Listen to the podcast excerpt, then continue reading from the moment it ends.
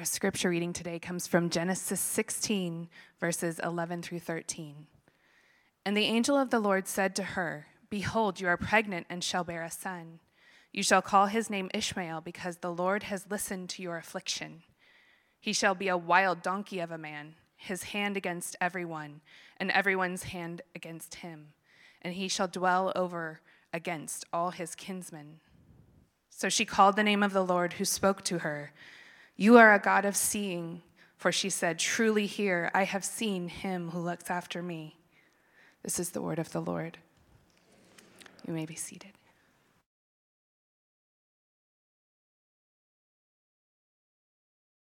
Well, uh, one of our favorite family games around dinner uh, time right now is answering the question if you could have any superpower, which one would you have? It's actually a fun little thought experiment, right? What power would I want if I could have anything? Now, inevitably, my kids will, will land on the, the power to have candy whenever they want uh, and to stay up uh, as late as they want every single night. But eventually, we get to the classics, right? We get to the, you know, I want the power to fly, to move things with my mind uh, to run really fast or to be really strong, and those are fun. And sometimes we even get profound, right? We get to powers that when you actually think about them, no, no one would ever actually want. Like the, like the power to read minds. Like, I don't actually want to know what you're thinking about me at, at any given moment. Uh, or the power to control people, right? That if you could do that, would make life boring and terrible and predictable. Be invisible, and when you really meditate on that one, you, you realize that's actually all of our worst nightmare. You live long enough, and you'll realize that even just the feeling of being invisible is one of the worst feelings you can have. The feeling that nobody sees me, no one understands me, and no one cares about me. I, I cannot think of a more terrifying reality than to be unseen. And as a pastor, a big part of my job understandably, is, is, is meeting with people and listening to them and processing life with them, hearing their pain and their struggles. And you guys, most people don't use these words, but what I often hear in those most painful conversations is something like, I feel invisible. Like if I disappeared tomorrow, nobody would notice. And it, it, doesn't seem to matter how old or young you are. I hear this uh, from children who feel left out, uh, from teenagers who feel anonymous, from young adults who are graduating from high school or coming back from college and feel that they don't fit in anymore. I hear this from everybody. Do I matter anymore? I'm the old man, I'm the old woman in my workplace. Does my opinion matter? Am I just being ignored? Are people just waiting around for me to go away? And behind so many of these conversations and comments and prayer requests, I get the feeling that this fear is lurking. Am I invisible? Does anybody really see me? Because we all want to be seen by others. And by that, I, I don't just mean be around people, to be tolerated by people, but to be seen, to be noticed, to be known. Someone who feels our pain and delights and our little victories in life and comforts us in our grief and our fear and anxiety. Somebody who sees us for who we really are. And I know that as wonderful as this time of year can be, this, is a, this can be a very unseen time. There are lots of people around, perhaps family and friends, but you might feel more invisible than ever. That's true. And this morning, in our, in our story from Genesis, we, we read just a little bit of it. It's giving us a window into the life of one of the most invisible people. She had nothing no family, no identity. She was overlooked and uncared for until God met her. And she gave him a name. We've been in an Advent series as we approach Christmas, looking to the scriptures to see what are the names of God revealed to us there. This overlooked woman is actually the only person in the whole Bible to name God. And this name speaks powerfully still about who we are and who God is. So if you brought your Bible, I want you to turn to Genesis chapter 16.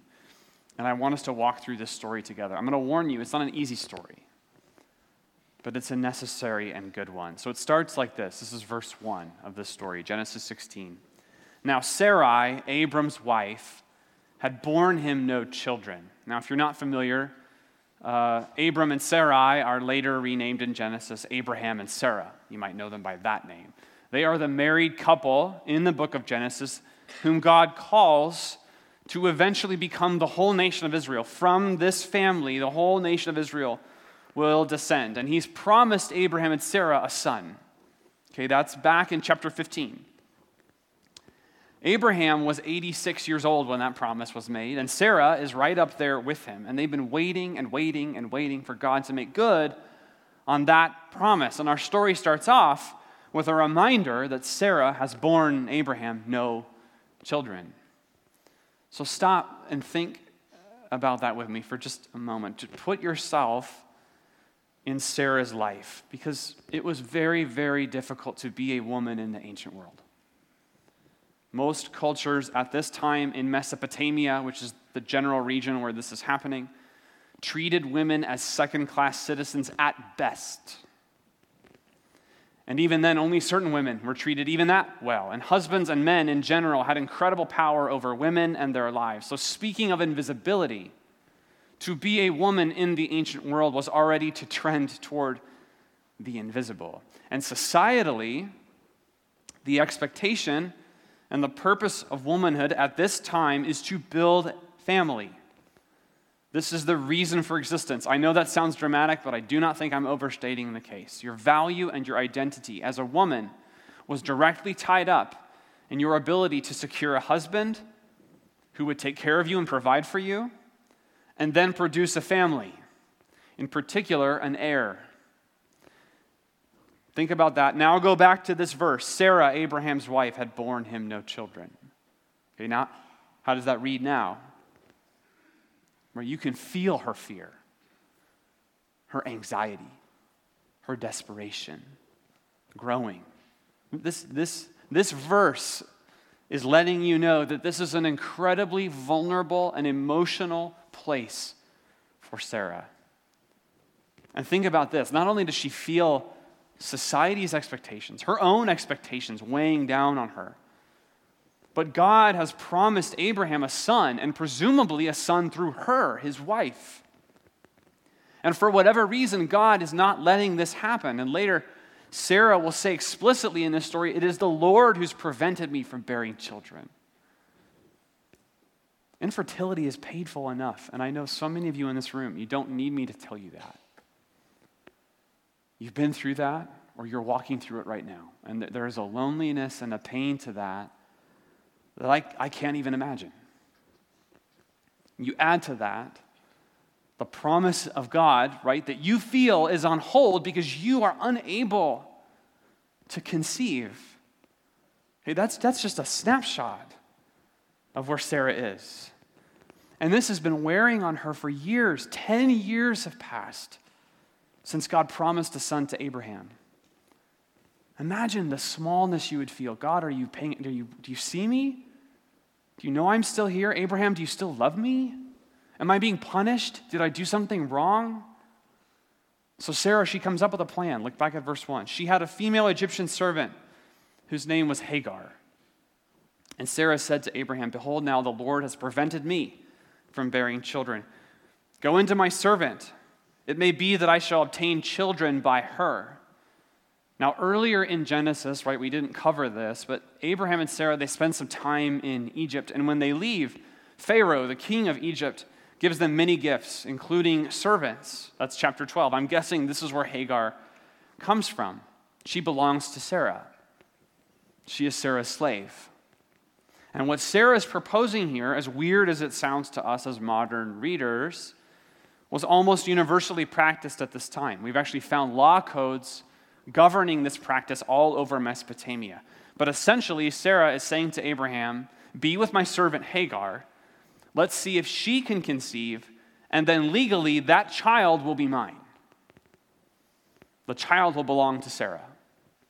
It's like an ancient form of surrogacy. And at this time, This was not considered immoral or unethical or strange. Like I said, this was a common practice. Now, but we know that just because something is culturally or legally acceptable does not make it right.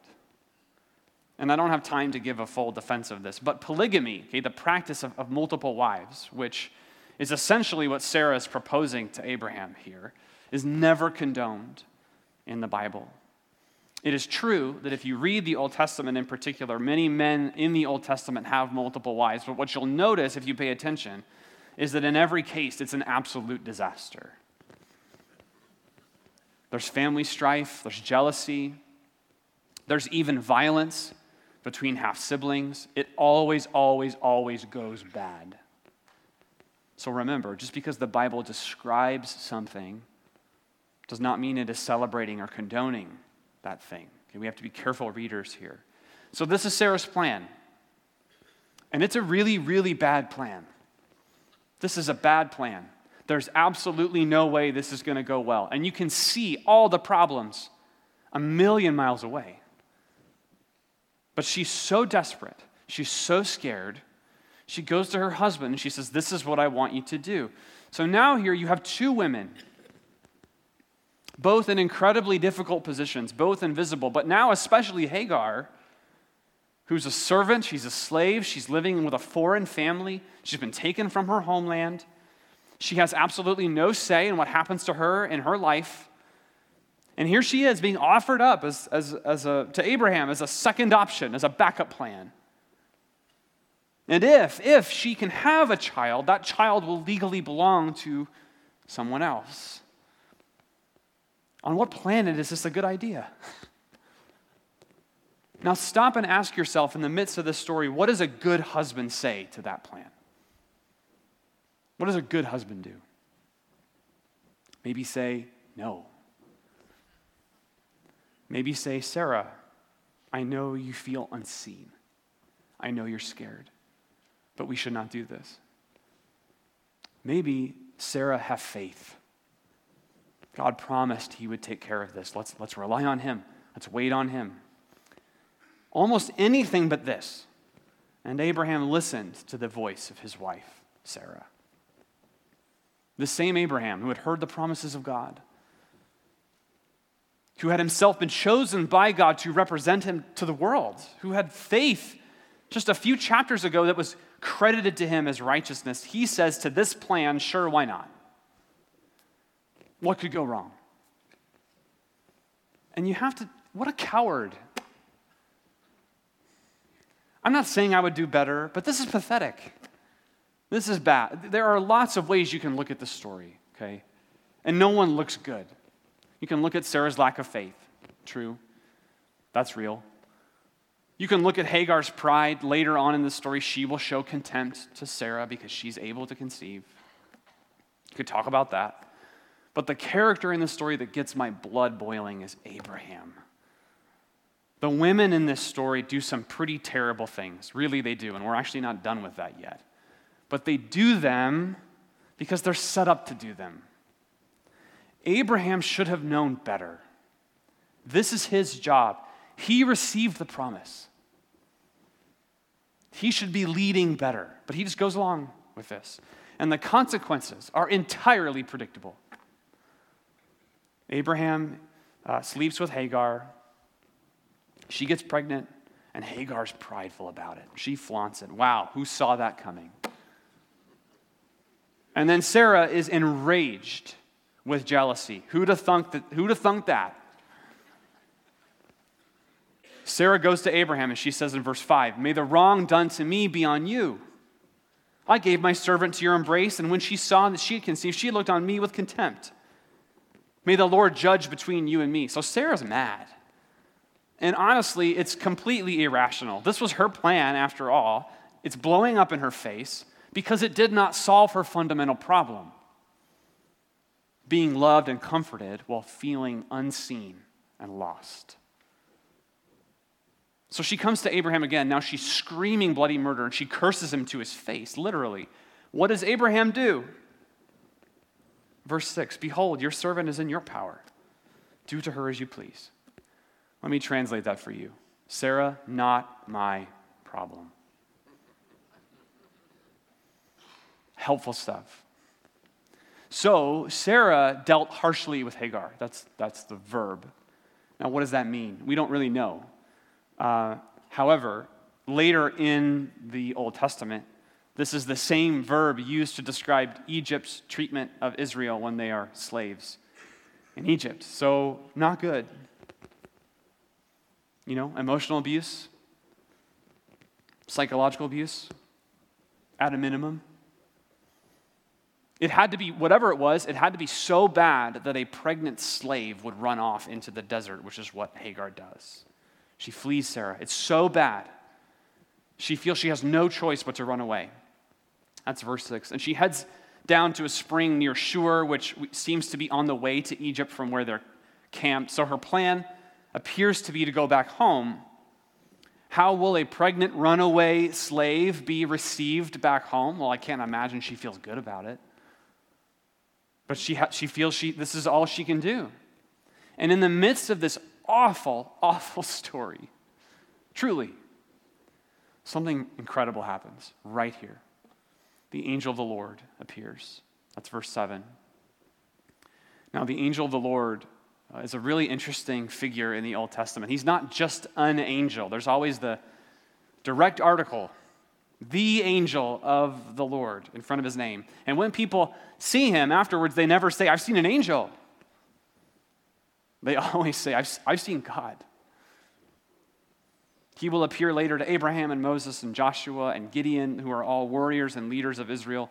So he will appear multiple times in the Old Testament, but this is the first time he ever shows up anywhere. Notice with me to find an Egyptian slave single mom. That's the first time he shows up. And he asks her a question Hagar, servant of Sarah, where do you come from? And where are you going? Now, there are a couple of remarkable things that happen right there.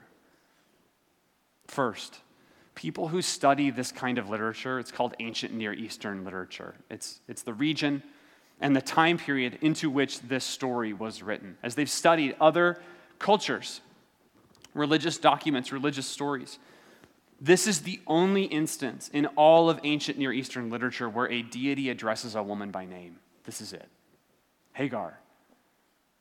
Where do you come from? And where are you going?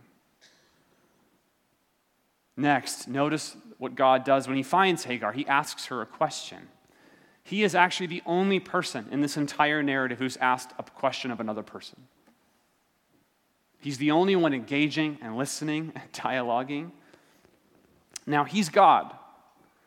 He does not need information from Hagar.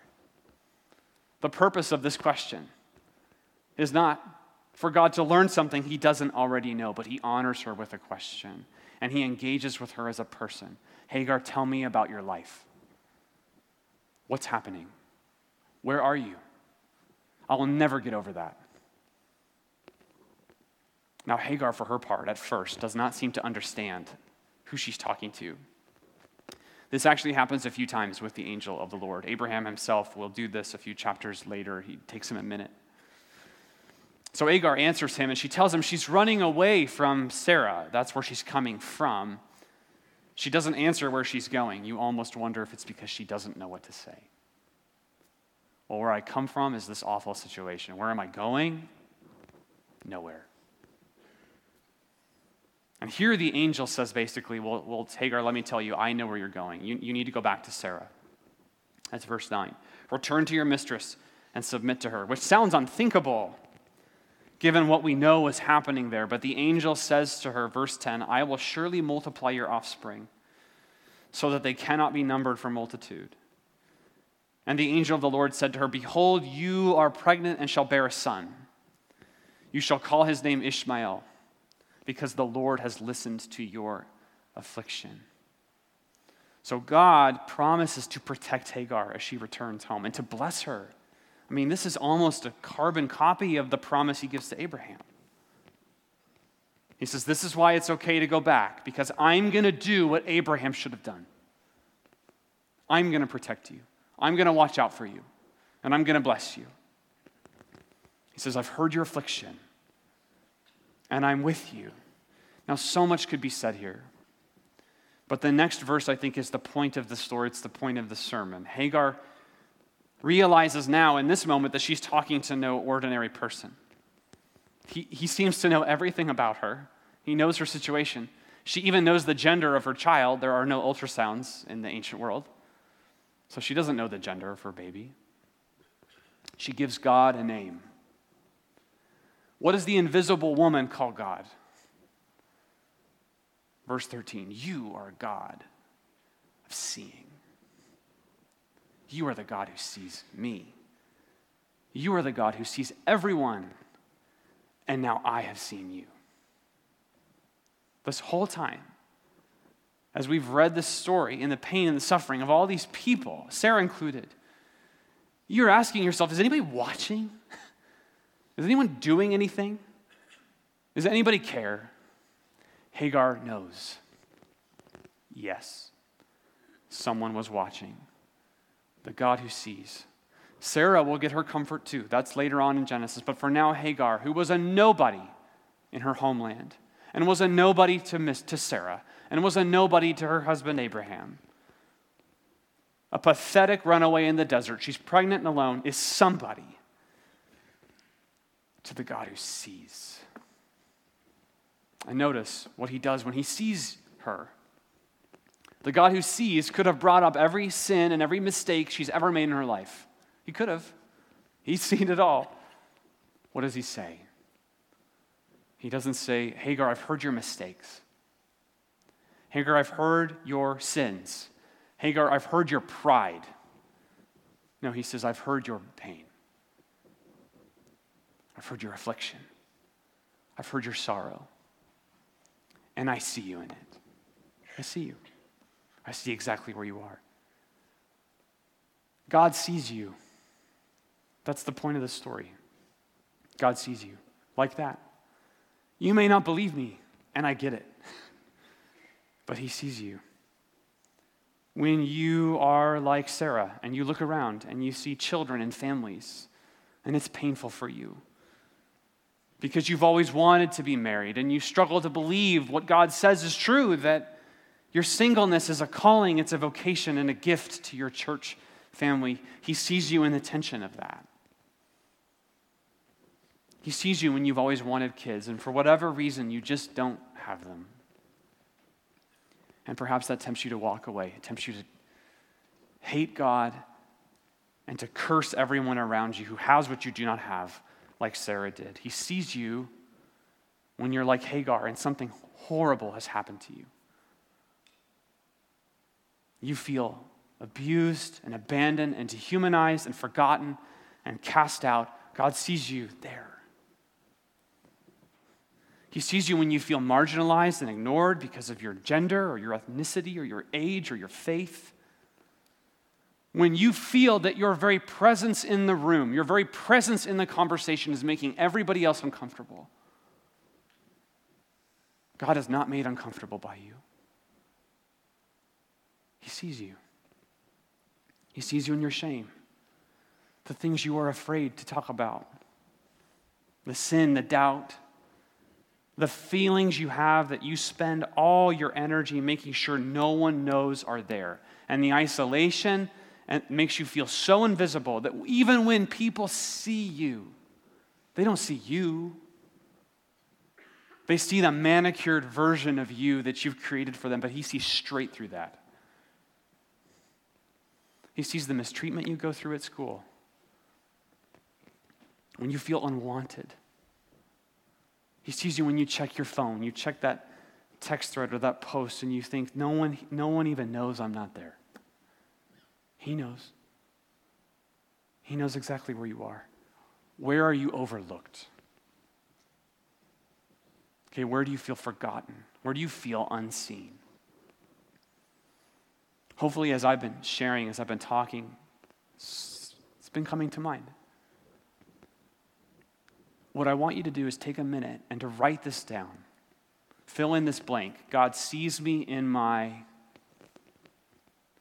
and whether it's in your Bible, it's in your formed life journal, it's on your phone, take a minute, Think about this. I'm going to give you a minute. Think about this and write it down.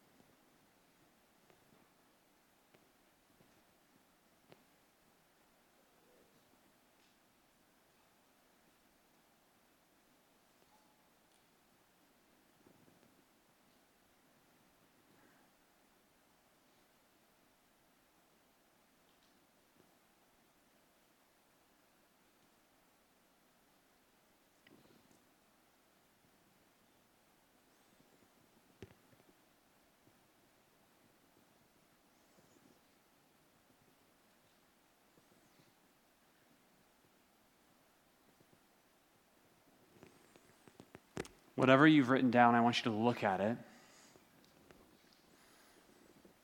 And I want you to, I want to convince you to believe it for two reasons. First, Hagar tells us to believe that. Hagar tells us there is no earthly human reason you and I should know Hagar's name. None. No other ancient writer would have, would have recorded this story? Nobody. There's a reason this story is so unique in its context. We should not know Hagar. We should not know her story. We should not know her pain or her grief, but we do. Because she is a testimony that the God of the universe sees everyone and he wants you to know. That's why this story's here, including the Hagars of the world. He sees them. But more importantly, the reason to believe is because we see in Jesus God's answer to our invisibility.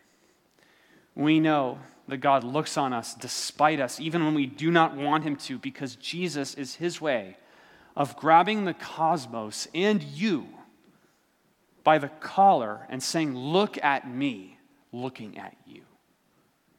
See me, seeing you. And we know it because he came to another young woman thousands of years ago who, who we have also have no business knowing. And he promised her, just like Abraham, that she too would bear a son. And she too would become an outcast and a stigma because she would bear a child not from her husband, a divine son whom God Himself will name Jesus, who is more than the God who sees, more than the God who meets you in your loneliest spaces, but the God who suffers on your behalf, the God who dies in your place, and the God who rises again to your victory, Jesus, the God who saves, the God who saves. Let's pray to him now.